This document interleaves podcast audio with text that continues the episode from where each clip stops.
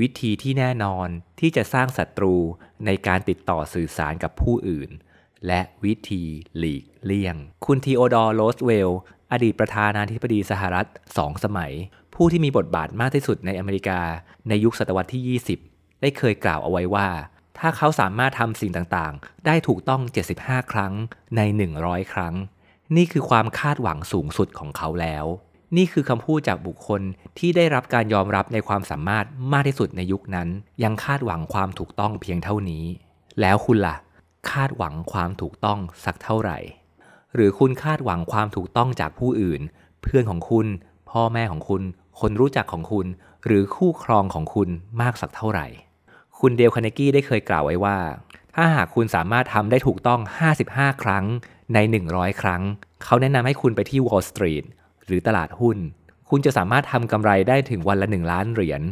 คุณสามารถที่จะซื้อเรือยอทซื้อบ้านคฤหาสน์หรู หรือซื้อสิ่งต่างๆ ได้ตามใจปรารถนา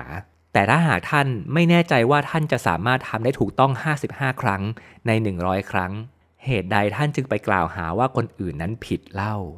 เหตุใดคุณถึงไม่ให้อภัยผู้อื่น เหมือนที่คุณอยากให้ผู้อื่น ให้อภัยในความผิดของคุณเล่า คุณเดลได้กล่าวว่า พอเขาได้โตขึ้น เขาอาจไม่เชื่ออะไรได้ นอกจากสูตรคูณ ความเชื่อในวันนี้ มันจะเป็นจริงตลอดไปอย่างนั้นหรือ ขนาดความเชื่อของคนเกือบทั้งโลกที่เคยเชื่อว่าโลกแบนก็ยังเปลี่ยนแปลงได้ งานวิจัยทางวิทยาศาสตร์ ที่ได้รับการรับรองแล้วมากมาย ก็ยังมีงานวิจัยใหม่ ที่ทำให้สิ่งเก่าๆกลายเป็นเรื่องเข้าใจผิดได้ ด้วยเวลาเพียงไม่นาน แล้วความเชื่อว่าจริงของท่าน เราควรจะยึดมั่นถือมั่น แล้วคอยนำไปตัดสินความเชื่อของคนอื่นนั้นหรือ หลายครั้งตัวเราเองก็เปลี่ยนความเชื่อเก่ามาเชื่อสิ่งใหม่ได้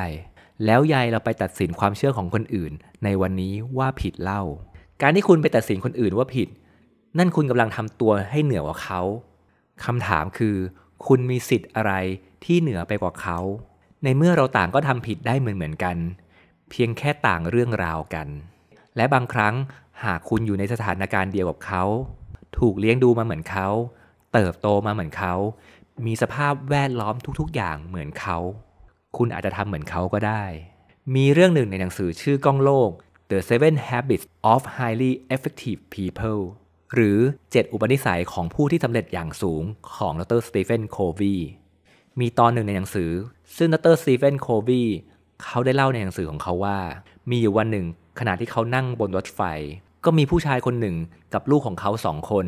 ได้ขึ้นมาบนรถไฟ ก่อนหน้านี้บรรยากาศบนรถไฟก็เงียบเป็นปกติเหมือนทุกวัน แต่หลังจากที่พ่อเด็กและลูกสองคนนี้ได้ขึ้นมาบนรถไฟ เด็กสองคนนี้ก็ได้ส่งเสียงดังเจี๊ยวจ้าว กรีดร้อง สร้างความน่ารำคาญให้เกิดขึ้นบนรถไฟขบวนนี้ เวลาผ่านไปหลายนาที เด็กสองคนนี้ก็ยังไม่หยุด คุณสตีเฟนก็เลยทนไม่ไหว ก็เลยไปสะกิดพ่อของเด็กว่า คุณคุณคุณช่วยห้ามปรามลูกของคุณหน่อย ลูกของคุณส่งเสียงดังรบกวนคนทั้งขบวนรถไฟแล้ว หลังจากพูดจบชายคนนี้สะดุ้งขึ้นมาเหมือนตื่นจากผวัง แล้วก็บอกว่า โอ้ขอโทษทีผมไม่รู้เลย ว่าลูกของผมเนี่ยเสียงส่งเสียงดังขนาดนี้ พอดีผมกำลังกลุ้มใจมาก เพราะว่าผมเพิ่งได้รับข่าวร้ายว่าภรรยาของผมหรือแม่ของเด็กสองคนนี้เพิ่งสิ้นใจก่อนที่ผมจะขึ้นมาบนรถไฟ ผมยังไม่รู้เลยว่าผมจะบอกกับเด็กๆอย่างไรดี จากในตอนแรกด็อกเตอร์ก็อยากจะต่อว่าเขา แต่ในตอนนี้ ก็อยากจะเปลี่ยนใจเป็นปลอบใจผู้ชายคนนี้แทน และให้อภัยกับสิ่งที่เกิดขึ้นได้ไม่ยากเลย คุณเดลคานากี้ได้บอกว่า การที่คุณไปตัดสินใครนั้น มันก็เหมือนการที่คุณชกไปที่กลางสติปัญญาของเขา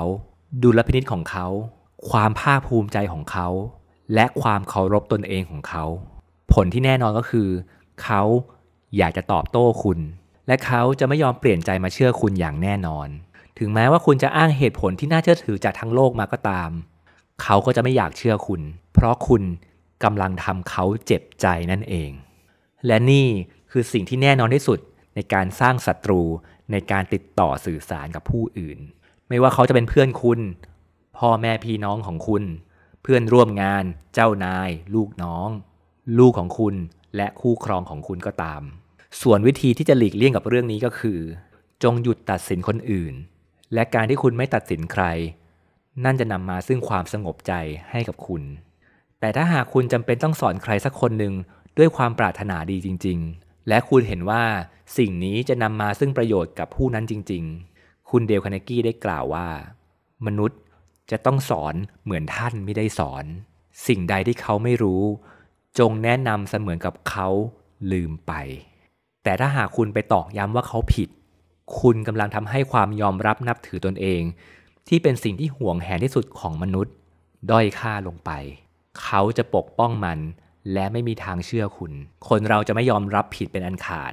ถ้าหากถูกบังคับขู่เข็นให้ยอมรับผิด หรือถ้าทำก็ไม่มีทางทำด้วยความเต็มใจ แต่ถ้าหากคุณปฏิบัติกับเขาด้วยความละมุนละไม เขาอาจจะยอมรับผิดกับคุณได้อย่างตรงไปตรงมา และแท้จริงแล้ว คนเราก็สามารถเชื่อฟังคนอื่นได้ไม่ยากเลย หากคุณสามารถแนะนำกับเขา โดยที่เขาไม่รู้สึกว่าสิ่งที่คุณแนะนำดีไปกว่าความเชื่อเดิมของเขา หรือความเชื่อเดิมของเขา ด้อยไปกว่าความเชื่อใหม่ที่คุณกำลังพูดถึง แสดงให้เขารู้ว่า คุณไม่ได้ฉลาดไปกว่าเขา เราต่างมีความเท่าเทียมกัน ความเชื่อเดิมของเขาดีอยู่แล้ว เพียงแต่เรามาบอกกล่าวอีกความเชื่อหนึ่ง และให้เขามีอิสระที่จะตัดสินใจ เลือกที่จะเชื่อสิ่งนั้น ด้วยตัวของเขาเอง หากคุณทำได้เช่นนี้ สิ่งนี้จะไม่กระทบความยอมรับนับถือตนเองของเขา และเขาก็มีโอกาสที่จะตอบรับสิ่งที่คุณปรารถนาจะสอนเขาได้ และสุดท้ายก็เหมือนเดิมครับ ไม่ว่าเขาจะเชื่อคุณหรือไม่ คุณก็ไม่มีสิทธิ์ไปตัดสินใคร ความเชื่อนั้นเปลี่ยนแปลงได้เสมอ แม้กระทั่งสิ่งที่คุณตัดสินคนอื่นในวันนี้เช่นกัน และเมื่อคุณไม่ตัดสินใคร สิ่งนี้จะนำมาซึ่งความสงบใจในการใช้ชีวิตให้กับคุณครับ สิ่งนี้ฟังดูแล้วอาจจะเริ่มทำได้ยากนะครับ เพราะมนุษย์เราถูกฝึกมาให้ตัดสินคนอื่นอยู่เสมอ และผู้คนก็ต่างตัดสินกันอยู่ตลอดเวลา แต่สิ่งนี้ฝึกฝนกันได้ครับ คุณลองสังเกตดูครับว่า หากคุณลองไม่ตัดสินใครสักหนึ่งวันหนึ่งสัปดาห์ หรือหนึ่งเดือน คุณลองสังเกตดูสิครับว่า สิ่งนี้สามารถนำความสงบใจมาให้คุณ ได้มากแค่ไหน สุดท้ายนี้หากใครชอบสาระความรู้ เกี่ยวกับการทำให้ตัวเองมีความสุขมากขึ้น ก็กดติดตามช่องนี้เอาไว้นะครับ ไว้เจอกันใหม่ในคลิปต่อไปครับบ๊ายบาย